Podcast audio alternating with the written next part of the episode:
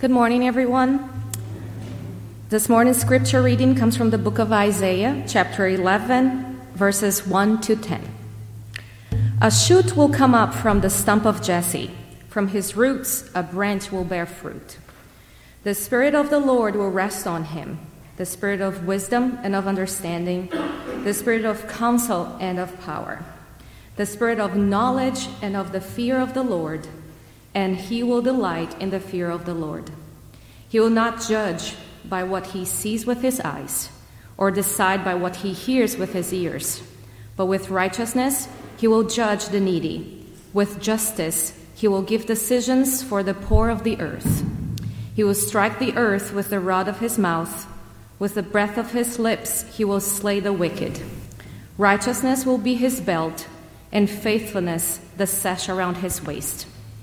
The wolf will live with the lamb, the leopard will lie down with the goat, the calf and the lion and the yearling together, and a little child will lead them.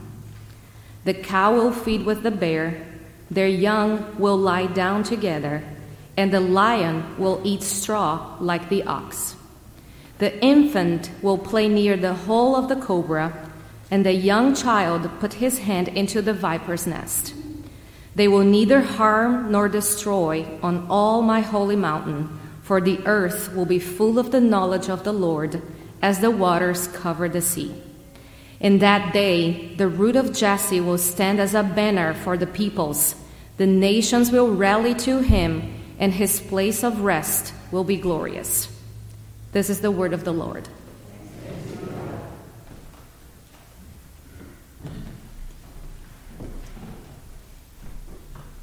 Thank you, Luciana, for reading. Let's pray together.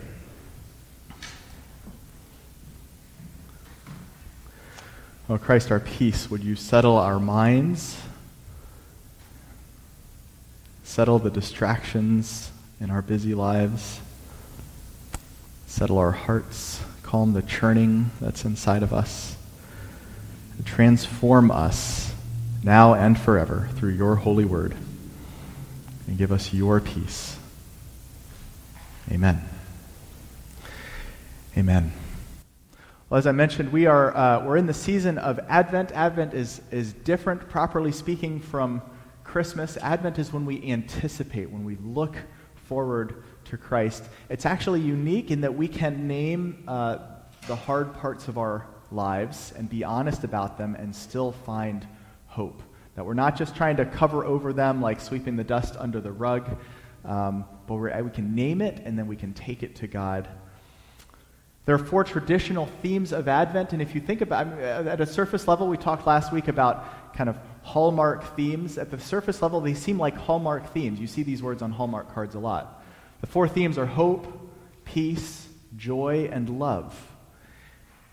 And you can imagine you've, you've all, we've all gotten, we've probably sent a lot of cards that have those words written on them, and it's a nice, beautiful kind of cursive script, and there's a really picturesque scene or something that just kind of puts our hearts at ease. But when we really think about it, hope and peace and joy and love are not just shallow, hollow, hallmark themes, they are robust Peace is not just something we think about where it's like, ah, peace and quiet and all of the distractions of my life and stresses of my life are melted away. Peace is something much deeper than that. So this morning we're exploring the theme of peace. It's the traditional theme of the second Sunday of Advent. What exactly is peace? I remember years ago I was uh, walking downtown shortly after we had moved to New Hampshire uh, we're from the South where um, unions are not as strong as they are up north, and so I, I encountered my first union protest. And they had this giant, you know, giant inflatable pig, which had a lot of symbolism going on, and all these people with signs and pickets right downtown in Market Square. And, um, and I was really struck by that. And I just kind of stood and watched and took it in. And I remember one sign specifically that said, No contract, no peace, which I thought was an odd sign for a peaceful protest uh, but no contract, no peace. Is that really what peace is? I mean, it's kind of hinting at it.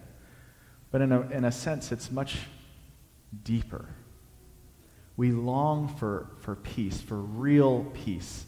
And this morning, Isaiah is going to teach us about peace, or more properly, God is going to teach us about peace through Isaiah. He's going to paint a vision for peace. In other words, what does true peace look like? Number two, he's going to paint, give us a way to peace. How do we get there? And number three, he's going to paint uh, kind of the result of peace. What does the world look like when we have true peace? But let's start with the vision because we have to explore a little bit. What, what is real peace? Not just, again, not just something shallow, not just something that's abstract. What is real peace? This is what Isaiah paints uh, towards the end of the reading. Um, some weird imagery. Don't let it be just about, like, try to actually envision what he's, the, the picture he's painting here. I'm starting in verse 6 if you want to follow along. The wolf will live with the lamb the leopard will lie down with the goat, the calf and the lion and the yearling together, and a little child will lead them. You ever thought about the relationship between a wolf and a lamb? Typically, what's the normal relationship between a leopard and a goat? What's the normal relationship between a calf and a lion? That one's a little weird. When I think calf, I think cow, and that's domestic. But can you imagine? He keeps going. He says, The cow will feed with the bear, and the young will lie down together. The lion will eat straw like an ox. You ever seen a vegetarian lion before? The infant will play near the hole of the cobra, and the young child put his hand into the viper's nest. Parents, would you ever let your kid play near the, the den of a cobra? This is completely unrealistic.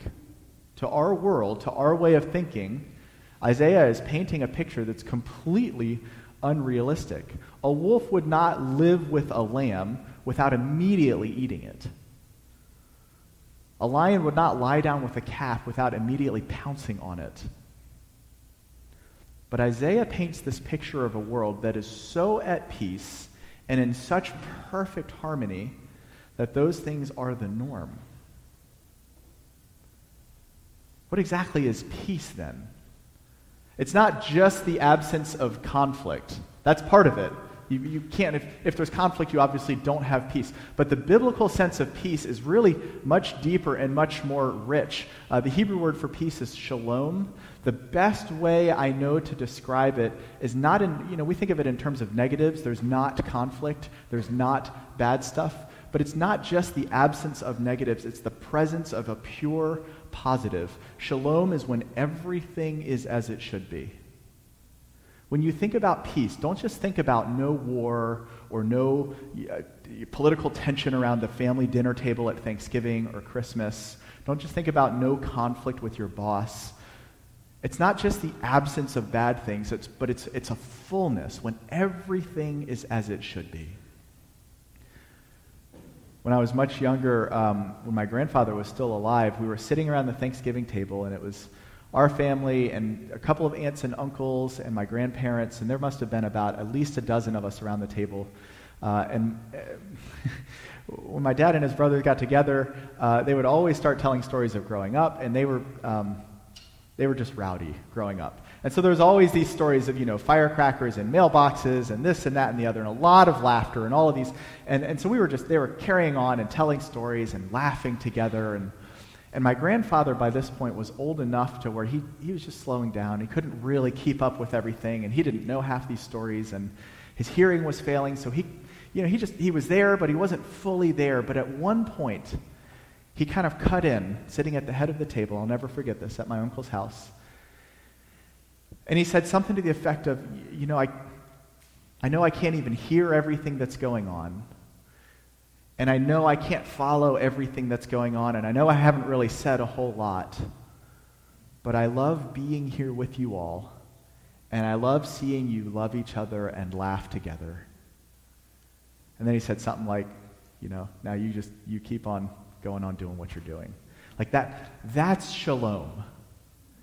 That's shalom. Not just the absence of conflict, but sitting around the table and laughing and carrying on. And not just that, but recognizing the beauty of that moment. getting completely lost in the joy of the moment and the blessing, in this case, my grandfather blessing us by recognizing that moment. That is everything as it should be. There's a tension that introduces because our world is obviously not like that, is it? Everything is not as it should be. We get tastes of it, but it's not all that way. Globally, it's not.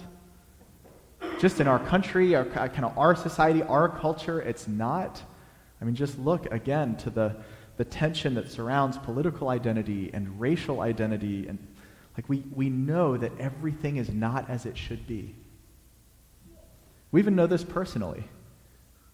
We feel the, the unease in our lives, whether it's at work, maybe you have tension with a coworker, maybe it's at home, you feel tension with somebody in your family, the kids won't stop bickering. Everything is not as it should be. So the lion laying down with the lamb is a really nice image, but it doesn't feel very practical. Doesn't feel very realistic. What do we do? What do we do with that? You know, the ancient Israelites felt much the same. We're looking at Isaiah 11 and Isaiah 10 right before this. Isaiah paints a picture of Israel as a forest that's been clear cut. You ever been through a forest that's been clear cut. I remember I was hiking once after college. I hiked through Europe for a couple of months, and I was hiking the West Highland Way in Scotland. Uh, if you've ever been to Scotland, similar to Ireland, it's one of the greenest places on earth because it never stops raining. And so, hiking through this beautiful greenery and forests, and like literally the mountains are green. They're just covered in, I don't know if it's grass or moss, but it's just perfect for greenery to grow. And at, at one point in the hike, I get to a, a place where they were logging, and it was a complete scar on the landscape. Isaiah paints a picture of Israel as a forest that's just been clear cut. They were once a mighty oak tree or a mighty cypress tree, and now they're nothing but a wistful stump. Where is the peace in that? This is when Isaiah comes in and says, A shoot will grow from the stump of Jesse a shoot will grow from the stump of Jesse, just like that image we saw in the children's story. I remember asking my dad about this image once.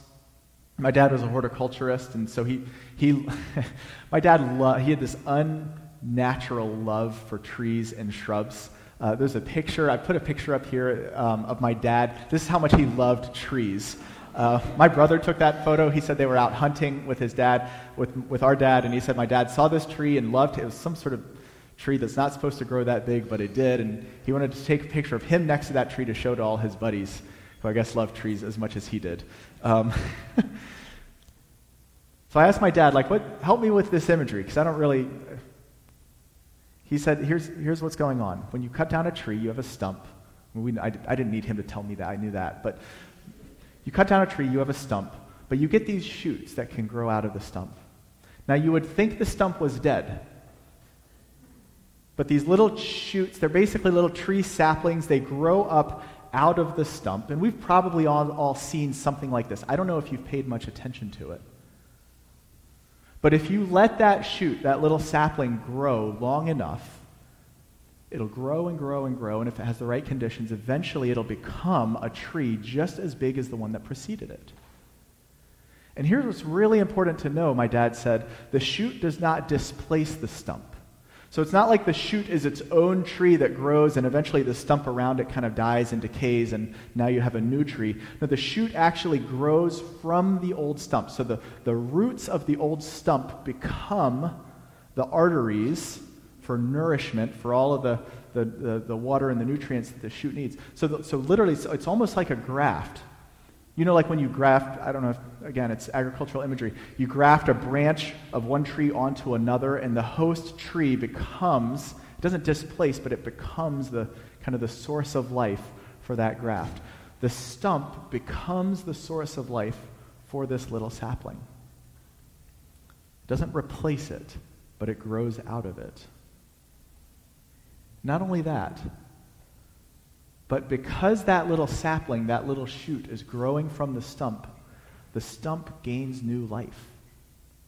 Think about it. If nothing grew out of that stump, eventually it would die. It would decay and it would rot. But even that tiny little sapling growing out of it gives the roots just enough to where they start feeding nutrients again and it stays alive. The stump that you thought was dead becomes alive because this tiny little insignificant sapling, something you could probably pluck out with your hands at first, grows out of the stump. And give it enough time, and it will become just as big a tree as the one that preceded it. God raises new life slowly but surely out of old dead stumps. That's what he does. When Isaiah uses this image, he's not painting a nice artistic poetic image of something that no, like he's this actually happens. This is not just Isaiah, uh, the artist, painting with words. It's God, the artist, painting with all creation, showing how he works in the world. There's one more important note that Isaiah draws out. The shoot doesn't just become this big, pretty, ornamental tree, it becomes a big, productive, fruit bearing tree. It produces fruit and seeds that will fall and grow new trees as well. You see this? Look at verse 1. A shoot will grow from the stump of Jesse. From his roots, a branch will bear fruit. So God doesn't just leave us with an abstract picture, an abstract image of peace. He shows us what it will look like. Peace is coming because a shoot is growing from the stump of Jesse and it's going to bear fruit. What will that fruit look like? Look at verses 3 and 4.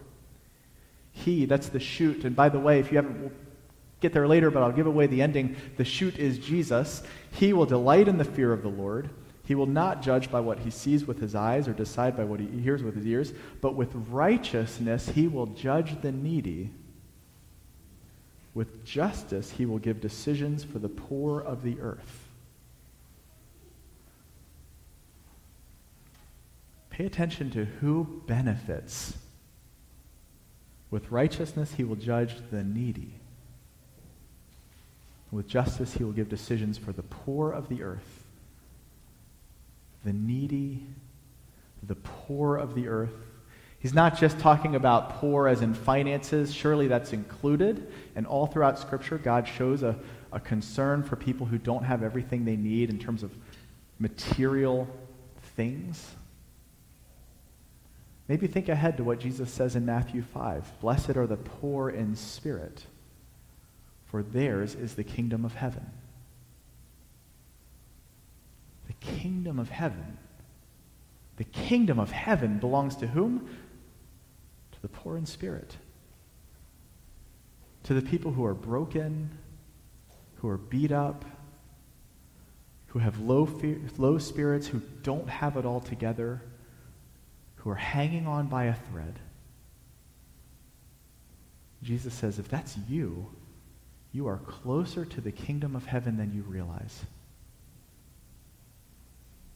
Kingdom of God belongs to the poor in spirit. The shoot that is growing from the stump of Jesse will bear fruit and will benefit who? The poor, the needy. If you find yourself in a hard spot, there is hope to be found. I know it doesn't feel like it right now. Just like the sapling doesn't, like it doesn't look like a lot.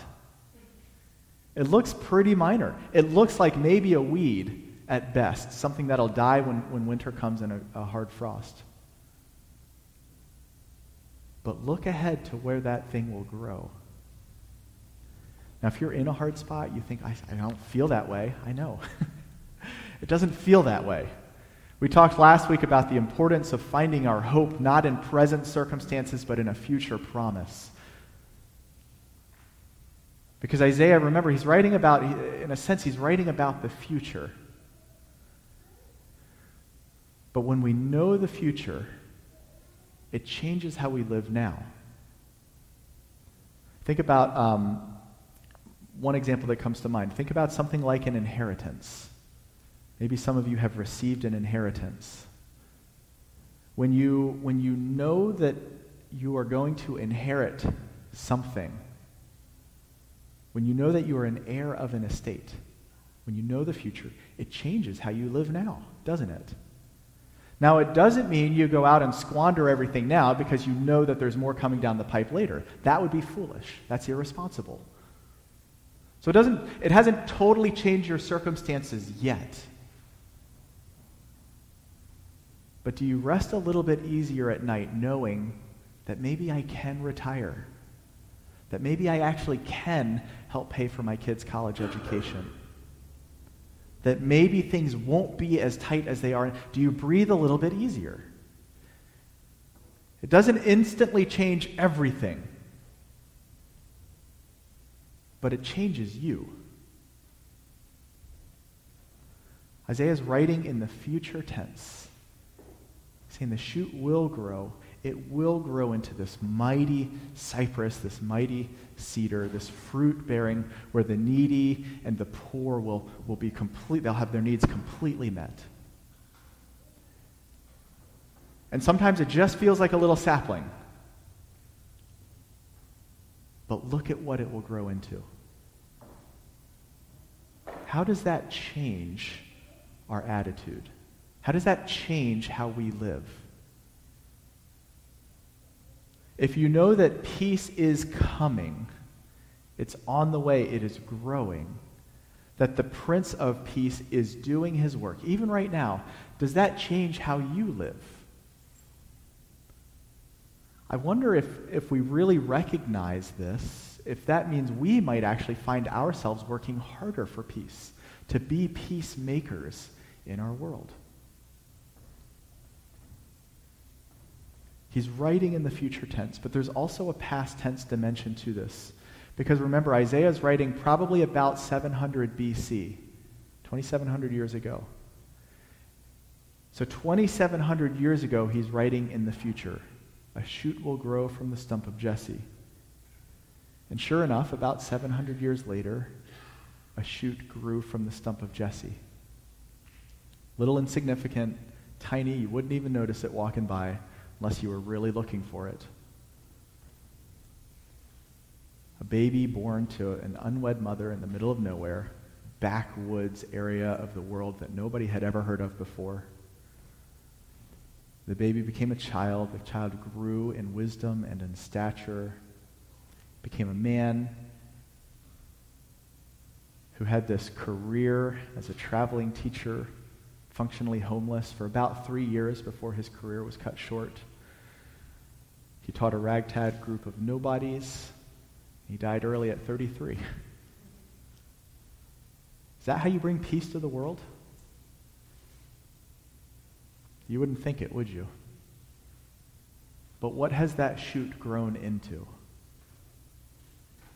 A worldwide movement, over a billion people, whose lives are still, even today, 2,000 years later, being transformed by someone who taught us to love our enemies and turn the other cheek. The kingdom of God is coming. It's not going to come as we expect. We're looking for a giant oak tree when in reality God says, look for that little sapling. Sometimes our hope is about as big and as fragile as that little sapling. Sometimes even our sense of peace in the world is as fragile as that little sapling. But God says it's coming. It's coming because I've done it. Jesus didn't only teach us, he showed us that the path to greatness is through service. The path to glory marches through the fire of suffering. The path to life runs, in fact, straight through death. But in Jesus Christ, we find peace for the world. Jesus who suffered the greatest injustice so that justice might be served. Jesus who suffered the harshest violence, the greatest possible violence, to make peace, to make everything as it should be. Don't look in the obvious places for peace. And if you're feeling uneasy, if you're not feeling all that peaceful, no, it'll grow. But look for those saplings, namely, look for Christ. those small little hints of peace counterproductively that everybody else misses, but that we know will grow into the peace of the world. Let's pray.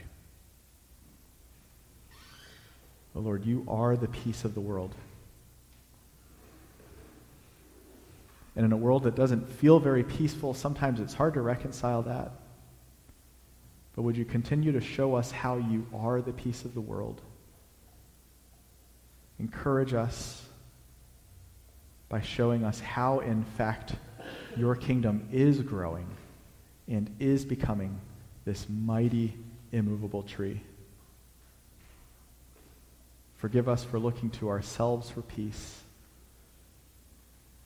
Forgive us for thinking we can accomplish peace on our own. But when we're feeling most restless and most disturbed, give us the grace to focus our attention on the one who is our true peace. It's in his name we pray. Amen.